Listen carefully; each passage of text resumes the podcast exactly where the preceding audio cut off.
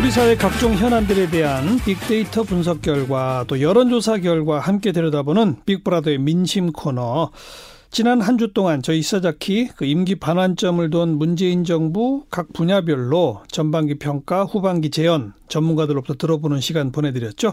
오늘은 바로 이 빅데이터와 여론조사에서 드러난 문재인 정부에 대한 평가 들어보겠습니다. 어, 한국 리서치 김춘석 본부장, 빅 커뮤니케이션 전민기 팀장, 어서 오세요. 예, 네, 안녕하세요. 네. 국정운영 평가 지지도라고 그러죠, 보통. 예. 그거 지난 2년 반 동안의 추이부터 한번 뭐 대부분 보도를 알고 있지만 예, 다시 예. 한번 정리해 주세요. 예, 뭐 지금 2년 반 음, 근접이니까 한번 종합 정리해 본다는 차원에서 해보면요. 네. 한국 갤럽이 매월 정기 조사를 하고 있습니다. 전국 성인 1000명 대상으로 그러면 그 95% 신뢰 수준의 표본 오차는 3.1% 포인트인데요. 예. 어, 2년 반 동안 크게는 네 단계 어, 좀 더 나누면 여섯 단계의 그 출렁임이 있었다고 볼 수 있겠습니다. 어. 어, 취임 초기에는 80% 중반으로 출발을 했어요. 제일 높았죠. 역대 정부 최고입니다. 사실은 김대중, 김영삼 어, 이때 대통령들보다 더 높았어요. 음. 어, 뭐 박근혜 전 대통령은 뭐 거의 44%두 배 이상에서 출발을 한 거죠. 어, 그런데 한 쭉 10개월 동안은 이제 그 점점 좀 떨어졌습니다. 어, 그 상황에서는 이제 북미 간 강경 대치 국면도 있었고 평창 동계올림픽 뭐 공정성 논란도 있었죠. 그 남북 단일팀 그 논란. 그렇습니다. 아. 그런데 이제 그 직후에 바로 또 이제 그 어, 3월 달에 남북 북미 정상회담이 성사가 되고 맞아요. 또 4월 달에 판문점에서 남북 정상회담을 또 했죠. 예. 그래서 다시 또 80%대로 올라갔습니다. 음. 이 이후에 이제 지속적으로 좀 하락이 됐는데요. 계기적으로는 6월 지방선거가 있었고 더 크게는 사실은 이, 이때부터 본격적으로 경제 정책에 대한 비판이 대두가 됐습니다. 예, 예. 그 소주성이라고 하는 소득 주도 성장에 대한 논란이 9월부터 아주 심화가 됐었고요. 예. 그다음 12월에 이제부터 이제 경제 비관론이 아주 또 심했죠. 음.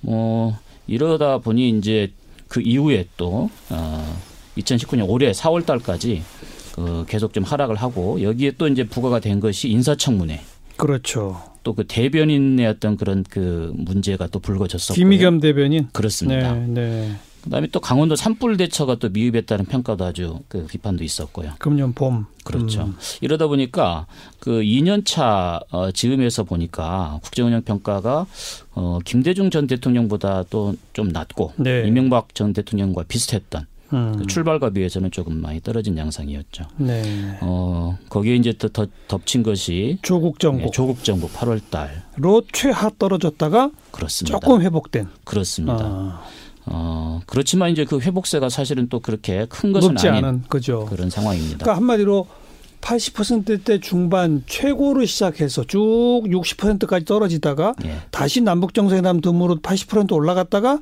그다음부터 이제 40%까지 계속 내리막 그렇습니다. 이런 상태다 예, 예. 한마디로 예. 어. 그 대통령 개인에 대한 호감도 따로 조사한 것도 비슷해요 어때요? 그렇습니다. 그 한국리서치가 2018년 9월부터 매월 이제 정기 조사 전국 1000명을 대상으로 하는데요. 예. 이건 모바일하고 이메일을 이용한 조사입니다. 마찬가지로 95% 신뢰 수준의 표본 오차는 플러스 마이너스 3.1% 포인트인데요. 어, 국정 운영 평가에 비하면 대통령 호감도는 한 10% 또는 5%좀 높습니다. 조금 높아요. 그렇습니다. 어.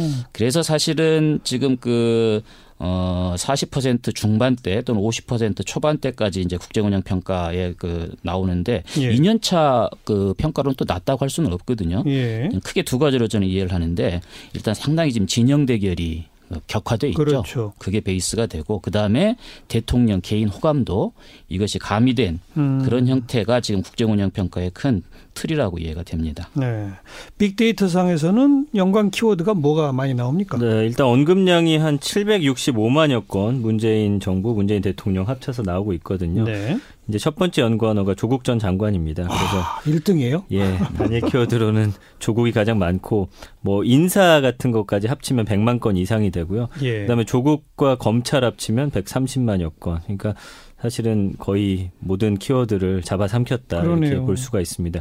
그 다음에 이제 북한 김정은 이슈가 한 50만 건 정도 되고요. 음. 미국이랑 트럼프, 그러니까 외교와 관련한 관심사도 굉장히 높은 거죠. 그래서 예. 북미 관련 키워드 합치면 100만여 건 되는데 단일 이슈로는 이제 경제가 한 50만 건 가까이 되면서 역시나 관심은 많이 어, 음. 얻고 있는 그런 키워드고요. 그래서 네. 사법개혁, 인사, 북미 대화, 경제 이 정도 키워드로 좀 정리를 할 수 있겠습니다. 네. 그 빅데이터 연관 검색어는 세 덩어리네요. 그렇습니다. 예, 예. 조국, 음. 검찰, 뭐 인사 이런 네. 거. 그 다음에 이 국제관계 남북 또 하나는 예, 경제, 경제, 이렇게 예. 어. 각 분야별로 문재인 정부가 잘한 거 못한 거 이것도 조사가 된게 있잖아요. 그렇습니다. 그 문재인 정부 반환점이라는 이번 11월 초 예, 각 언론사들이 이제 그 조사를 했었는데요. 예. 어, KBS 한국 리서치가 그 전국 1000명 전화 조사를 통해서 실시한 결과를 살펴보면은요. 그 8개 주요 공약 을 이제 제시를 했었는데 음. 그 각각을 평가를 해본 겁니다. 잘한 예. 분야 top 3를 보니까 남북 관계 및 외교 정책 22%, 그다음 저출산 고령화 등 복지 정책 18%, 적폐 청산 및 정치 개혁 13%. 예. 보면은 사실은 그런데 남북 관계 및 외교 정책도 그 1년 전에 비하면 어, 잘했다는 응답이 많이 낮아진 거고 많이 떨어졌겠죠. 그렇습니다. 어. 그리고 또 주목되는 건 top 3에 경제 분야가 일단 없다는 거예요. 없죠. 어, 그리고 이제 못한 분야 top 3를 보면 일자리 마련 22%, 집값 안정 등 부동산 정책 16%. 둘 다 경제 경제죠. 어. 그리고 못한 분야의 3위가 남북관계 및 외교정책 14%예요. 잘한 분야 1등이면서 못한 분야 3등이에요? 그렇죠. 어허, 이렇게 될 수도 있군요. 그렇습니다. 이게 또 시기적으로 그 평가가 음. 많이 엇갈렸죠. 네, 그만큼 주목도가 있는 그 항목이라는 거죠. 그, 남북관계 외교 정책이 사람들이 주목을 하니까 그렇습니다. 한쪽은 잘했다도 많이 몰리고 음. 못했다도 많이 몰리고 그렇습니다. 그런 거로군요. 예. 예. 어, 빅데이터 상에서는요. 주로 이제 일본 경제 보복과 관련한 언급이 가장 많았습니다. 최근에 예, 예. 일본하고 경제 보복 합해서 한 13만 건 되고요. 그다음에 긍부정 비율이 22.9 대 42.8인데 거기에 보면 이제 연관어 4위가 뭐 경제 성장, 음. 8위가 일자리예요. 이런 것들이 좀 부정적인 역할 많이 한 것 같습니다. 그래서 부정 감성어는 희망, 뭐 노력하다, 진심. 부정 감성어 보면은 경제 위기, 최악, 위기, 예, 갈등, 예. 피해 이런 단어로서 좀 부정 감성어들이 좀 더 센 그런 표현들로 예, 나타나고 경제 있습니다. 쪽이다. 예. 문제는 경제다. 네. 두 번째 문제는 인사다죠. 그렇습니다. 사실 이 부분은 뭐 어느 정권에서도 나올 수 있는 그런 그 차원이라고 볼 수 있겠는데요. 그 한국 리서치가 정기 조사를 통해서 여섯 개 차원을 질문을 합니다. 대통령 리더십을 평가하는 건데요. 원칙과 소신에 그 기반해서 국정 운영을 하는지, 인사를 잘하고 있는지, 국민과 소통을 잘하는지, 음. 국가 위기 대처를 잘하는지, 민생 안정에 대한 노력을 하는지, 그 전사회적인 갈등 통합에 대한 노력을 하는지 이런 여섯 차원의 질문을 했는데요. 예. 여기에서 인사에 대한 평가가 가장 낮았습니다. 아. 2017년 8월 긍정응답이 60% 육박했었는데 그래도 그때가 제일 낮았었거든요. 제일 지금 이제 반토막 어. 예, 30%로 지금은 떨어졌죠. 네. 인사 문제 하면 조국 전 장관 논란이 떠오르고 그러면 공정하냐 이 문제가 떠오르잖아요. 네, 네. 문재인 플러스 공정했을 때 떠오르는 관련 키워드는 어때요? 역시나 조국 전 장관 이름이 가장 많고요. 그 다음에 개혁, 임명, 인사, 정의, 가치, 공정사회 이런 순으로 나오거든요. 음. 이제 긍부정 비율 보면 26.3 대 41.6으로 역시나 부정 감성어가 훨씬 높습니다. 부정 감성어 보면 의혹, 불공정, 분노, 갈등 그러니까 조국 사태와 관련해서 사실은 여러 가지 이런 부정적인 감성들 많이 쏟아내셨고요. 근데 이제 인사와 관련해서 정부 부처나 장관 연관어가 많이 떴어요. 예. 뭐 공정거래위원회라든지 과학기술정보통신부 최기영 장관, 방송통신위원회 한사경 위원장, 여성가족부 이정욱 장관.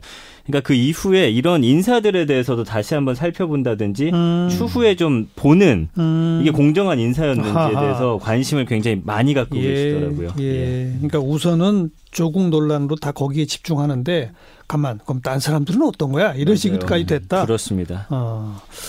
그 이런 걸 의식해서 문재인 대통령이 지난번 그 예산안 주출 관련된 국회 시정연설에서 공정이란 키워드 또 언급했었잖아요. 그렇습니다. 크게 그 네 가지 국정운영 어찌 보면은 그 지향점을 좀 이제 밝혔는데요. 그 더 활력 있는 경제를 위한 혁신, 그 다음에 더 따뜻한 사회를 위한 포용, 더 정의로운 나라를 위한 공정, 더 밝은 미래를 위한 평화 이 네 가지를 그 제시를 했죠. 예, 예. 이것에 대해서 국민들이 그 어떤 것을 더 중점을 둬야 되는지에 대해서 그 생각하는지를 예. 어, 지난 앞에서 말씀드린 KBS 상무리서치 여론조사에서 확인을 해봤거든요. 예. 어, 1위가 활력 있는 경제를 위한 혁신 어. 38%로 가장 높습니다. 역시 경제죠. 그다음에 정의로, 정의로운 나라를 위한 공정이 31%로 2위를 차지했습니다. 음. 경제와 공정. 그다음에 이제 밝은 미래를 위한 평화라는 응답, 그다음에 따뜻한 사회를 위한 포용이라는 응답이 각각 13%, 12%. 역시 순이었습니다. 경제 그다음에 공정 그렇습니다. 두 가지를 국민들이 바란다. 예, 예. 또 또 다른 분야 문재인 정부 리더십 평가 들어보면 예, 앞에서 말씀드렸던 그 여섯 가지 그 리더십 관련된 그 평가 결과 인사 이외의 이제 결과들인데요. 예. 역시 그 민생 안정에 대한 기대가 가장 컸습니다. 연초에 84%로 가장 높았는데 지속적으로 하락해서 이제 50% 음. 현재 수준이 그렇고요. 그 다음에가 사실은 그 박근혜 전 대통령과 비교해서도 그렇고 그리고 이제 문재인 대통령의 어떤 그 독자적인 그런 그 장점으로도 이해했던 부분이 이제 소통 부분이었는데 소통 그렇죠. 그래서 초기에도 민생 안정과 비슷하게 높았어요. 80% 초반으로. 기대치가 예. 그런데 하락폭이 가장 큽니다. 지금 어. 30% 후반. 사실은 그래요. 가장 기대했던 것에 지금 실망감도 지금 좀 네. 그 반영이 된 것이라고 볼 수 있겠죠. 이것도 조국 논란의 영향일 거예요. 그럴 수 있겠죠. 국민들 말 안 듣고 임명 강행했다. 뭐 예. 이런 걸 거예요. 그럴 수 있겠습니다. 음. 그래서 네. 오늘 뭐 저녁 국민과의 대화 하는 것도 소통 강화 행보 아니겠습니까? 맞습니다. 예. 빅데이터 상에서 이 소통 관련된 키워드는 어떻게 나와요? 네, 국민과의 대화에 관해서 관심이 가장 높았습니다. 2만 천 건 언급됐고요. 음. 뭐 정책이나 경제, 외교, 입장, 의견 이런 거 굉장히 많이 나왔는데 어떤 사안에 대한 대통령의 의견이나 또 정부의 입장에 대해서 굉장히 듣고 싶어하는 그런 모양새입니다. 긍부정 비율이 42.5 대 33.2, 경제 공정은 부정이 높았는데 빅데이터 상에서는 소통은 그나마 좀 긍정이 높은 예. 상황이고요. 예. 부정 감성어가 좀 재밌습니다. 효과 없다, 불만이다, 내로남불, 위선 이런 음. 단어 보이거든요. 그러니까 예. 본인들이 말하고 싶어 하는 것만 말하고 듣고 하- 싶어 하는 것만 듣는다 이런 반응들이 많았고요. 그럼에도 효과적이고 최선의 어떤 어, 결과를 내고 있고 소중하고 좋다 이런 반응들도 나오고 있습니다. 음. 아무튼 소통 쪽은 그래도 기대감이 조금은 남아 있군요. 그렇습니다. 그러니까 예. 긍정적이도 높고. 네네. 음. 자, 지난 2년 반을 좀 정리해 봤는데 앞으로 남은 2년 반 후반부 동안 뭘 가장 기대하는지 예. 이제 이걸 정리해 봅시다. 예. 그 앞에서 말씀드린 한국리서치 정기조사에서 그 10개 정책 분야를 각각 우선적으로 시행할 정책 그리고 성과는 어떤지 이렇게 이제 두 개 차원으로 그 질문을 어, 하거든요. 예. 최근 질문 그 9월 달과 10월 달 결과를 보니까 그 우선순위로 보면 저출산 고령화가 1위, 일자리 고용이 2위. 어, 이두 번이나 사실 지금까지 성과 평가가 사실 그런데 가장 낮은 축에 속해요. 예. 그만큼 어, 우선적으로 추진해야 된다라는 국민적 인식이 제대로 어, 정책에 반영이 안 됐다. 이제 이렇게 그러니까 평가받는 지금까지 거죠. 한게 없으니 그렇죠. 후반부라도 잘해라. 그렇습니다. 일자리 뭐 저출산 고령화 이런 얘기로군요. 그렇죠. 어, 이제 우선순위 이제 3위가 외교 정책인데 외교. 사실은 요거는 이제 최근에 어떤 그런 그 상황이 반영됐다고 이해가 됩니다. 그럼요. 어, 일본과의 갈등, 남북 북미 간의 어떤 교착 상태, 미국과의 관계도 지금 참 안 좋지, 않, 어, 좋지 않은 이런 예. 전국들에서 좀 잘했으면 좋겠다. 예. 기대가 있겠죠. 그리고 이제 교육과 주거 부동산 이쪽은 이제 우선순위는 그 낮지 않은데 성과가 예. 예. 성과 평가가 낮아요. 그만큼 정부에서 신경을 좀 써야 되는 분야라고 볼 수 있겠고요. 네. 그다음에 대북 정책은 우선순위에서도 밀리는데 이제 보건의료 정책은 성- 성과 평가가 상당히 좋긴 합니다. 문재인 케어 이 정책이 사실은 가장 지금 좋게 네. 평가받고 있는 그런 그 정책입니다. 지금 정리해 주신 게 한국리서치 정기조사인데 예. 다른 조사도 대략 비슷하죠. 후반부에 바라는 바 이런 거는 그렇습니다. 이번에 그 아까 말씀드린 방송 3사 MBC 코리아 리서치에서 조사를 했었고요. 그다음에 또 이제 중앙일보도 어, 비슷한 시기에 네. 조사를 했습니다. 예. 전화 조사를 했고요. 크게는 두 가지입니다. 경제 활성화하고 그다음에 검찰과 같은 권력기관에 대한 개편 또는 음. 개혁 네. 이그 요구가 동일하게 1, 2위를 차지를 했습니다. 예, 예. 경제 활성화, 그다음 예. 검찰 등 권력기관 개혁, 예, 음, 그렇습니다. 양쪽 진영이 제일 또 우선시하는 그런 개혁 과제이기도 한 거네요. 그렇죠. 음. 빅데이터 상에서는 어떻습니까? 네, 이제 문재인과 문재인 대통령과 기대, 바람 이런 음. 키워드로 분석을 했거든요. 네. 역시나 경제가 1위였고요. 경제 그다음에 두 번째가 개혁, 뭐 검찰 개혁, 사법 개혁 뭐 똑같네요. 들어가 있겠죠. 경제도 살리고 개혁도 해라. 맞습니다. 야, 이게 참 어려운 거예요. 맞습니다. 그다음에 이제 인사.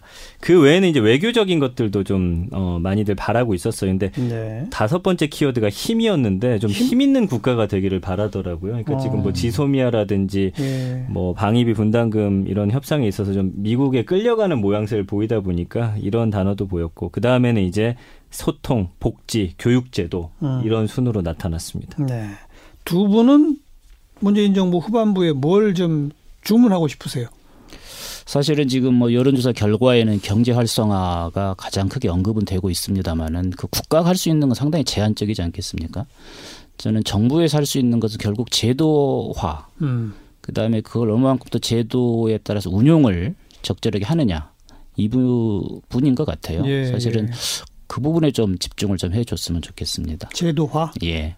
그러면 법을 바꿔야 하는 것들이 그렇죠. 많을 텐데. 뭐 그런 점에서 사실 국회와의 관계가 사실 핵심적인 그렇죠. 어, 역할이라고 볼 수 있겠는데 이번 그래서 패스트트랙이랄지 내년 총선이랄지 상당히 중요한 네, 이미 이번 되겠죠. 국회는 안 되는 것 같고 내년 4월 총선 이후에 새롭게 네. 구성될 21대 국회의 이 진용을 봐서 네. 거기서는 정말 좀 제대로 된 협치를 해달라 네. 이런 주문을 하고 싶어요. 그만큼 총선이 중요하다고 그렇죠. 생각을 합니다. 전민기 팀장. 저는 이제 정치라는 단어만 좀 쏙 빠졌으면 좋겠습니다. 그러니까 음. 정치적인 어떤 정쟁으로 시간을 많이 좀 소비한 것 같아서 음. 이제 경제라든지 뭐 다른 민생 챙기는데 힘써야겠죠. 네. 경제가 가장 중요할 것 같습니다. 근데 그 표현이 지금 잘못하신 거예요. 그래요?